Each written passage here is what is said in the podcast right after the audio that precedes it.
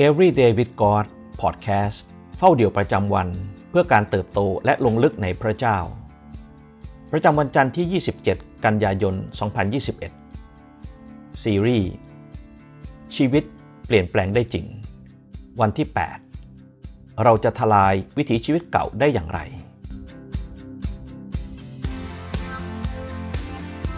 กระบวนการเปลี่ยนแปลงของตัวหนอนไปเป็นผีเสื้อนั้น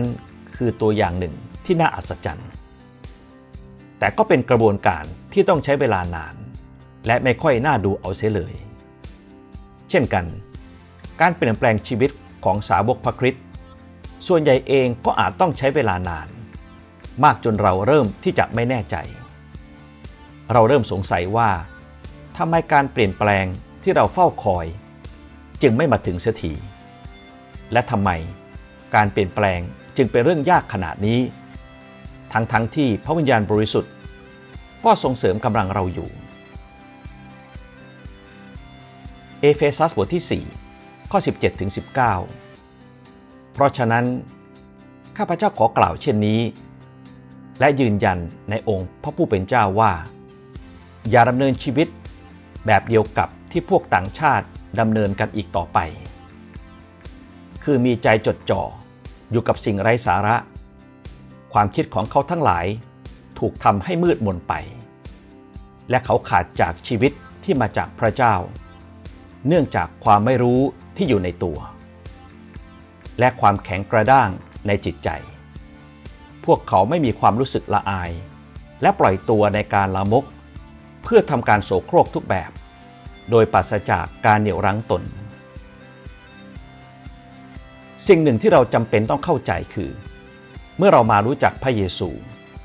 เราแต่ละคนต่างก็ได้แบกเอาถุงขนาดใหญ่ ที่บรรจุวิถีชีวิตเดิมของเรา ถุงที่ใส่นิสัยเก่าๆของเรามาด้วย และถุงใบนั้นยังคงไม่ได้หายไปไหนง่าย ๆ เมื่อเรามาเชื่อในพระเจ้า หากเรายังคงพยายาม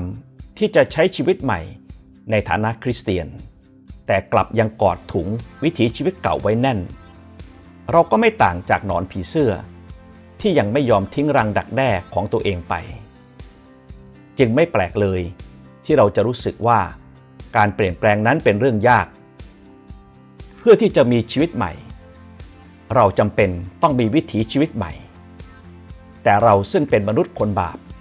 ก็มีนิสัยที่มักจะยึดติดกับสิ่งที่เราคุ้นเคย และรู้จักดีเสมอ แม้ว่าหลายครั้ง สิ่งเก่าๆนั้นอาจนำไปสู่ความพินาศก็ตาม แต่เมื่อเรามีชีวิตใหม่ เราก็ต้องมีอุปนิสัยใหม่ ที่พร้อมรับกับสิ่งใหม่ๆ ที่เราไม่รู้จัก แม้ว่าเราอาจรู้สึกไม่มั่นใจก็ตาม 2 โครินธ์บทที่5ข้อ17 ฉะนั้นถ้าใครอยู่ในพระคริสต์เขาก็เป็นคนที่ถูกสร้างใหม่แล้ว สิ่งสารพัดที่เก่าๆก็ล่วงไป นี่แนะกลายเป็นสิ่งใหม่ทั้งนั้น พระคัมภีร์กำลังบอกเราว่า วันนี้เราเป็นผีเสื้อที่สวยงาม ไม่ใช่หนอนตัวเดิมอีกต่อไป สิ่งเก่าก็ล่วงไป นี่แน่กลายเป็นสิ่งใหม่ทั้งนั้น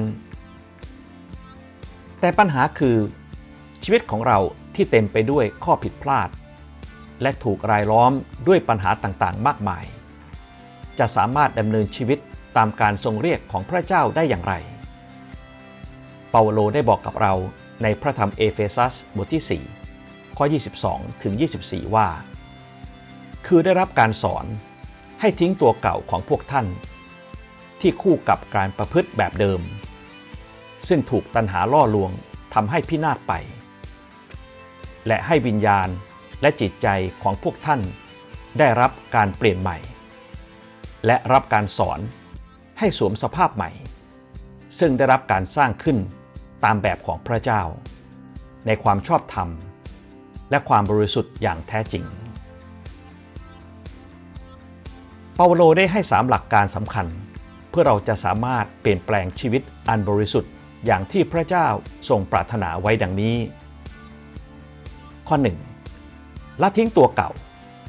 เราต้องตัดสินใจที่จะกล้าทิ้งตัวเก่าของเราก่อน จงเป็นหนอนที่ไม่ยึดติดกับดักแด้ของตัวเอง ข้อ 2. รับการเปลี่ยนแปลงจิตใจ ในภาษาเดิม ประโยคนี้เป็นรูปปัจจุบัน นั่นหมายความว่า เราจำเป็นต้องรับการเปลี่ยนแปลงใหม่อย่างต่อเนื่อง รับเอาสิ่งที่ดี สิ่งที่จริง และสิ่งที่น่ารักเข้ามาในจิตใจของเรา และข้อ 3. สวมสภาพใหม่ จงเลือกที่จะจดจ่ออยู่ที่ความสัมพันธ์ของเรากับพระคริสต์และพึ่งพาพระองค์ในทุกตัวเลือก ทุกการตัดสินใจ และทุกกิจกรรมของชีวิต และเมื่อเวลาผ่านไป เราจะได้เรียนรู้ที่จะร่วมมือกับพระวิญญาณบริสุทธิ์ พระองค์จะทรงเปลี่ยนความคิด เปลี่ยนการกระทำเปลี่ยนท่าที และเปลี่ยนคำพูดของเรา เราจะได้รับการเปลี่ยนแปลงจากภายใน และเราจะไม่รู้สึกว่าการเปลี่ยนแปลงคือการฝืนใจ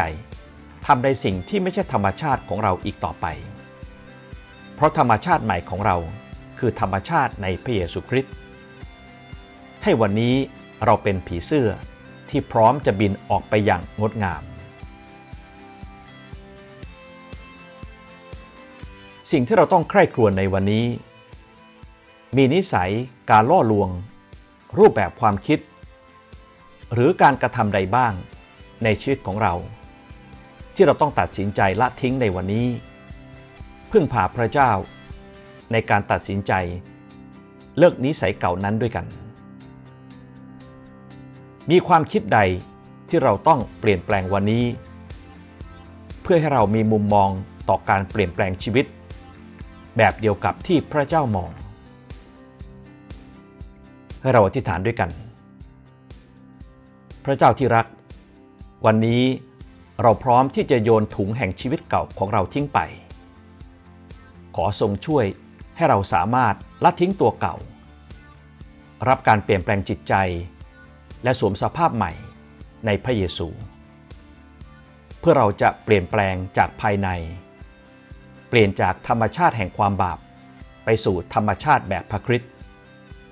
เพื่อเราจะเปลี่ยนแปลง เป็นคนที่พระองค์ปรารถนาให้เราเป็น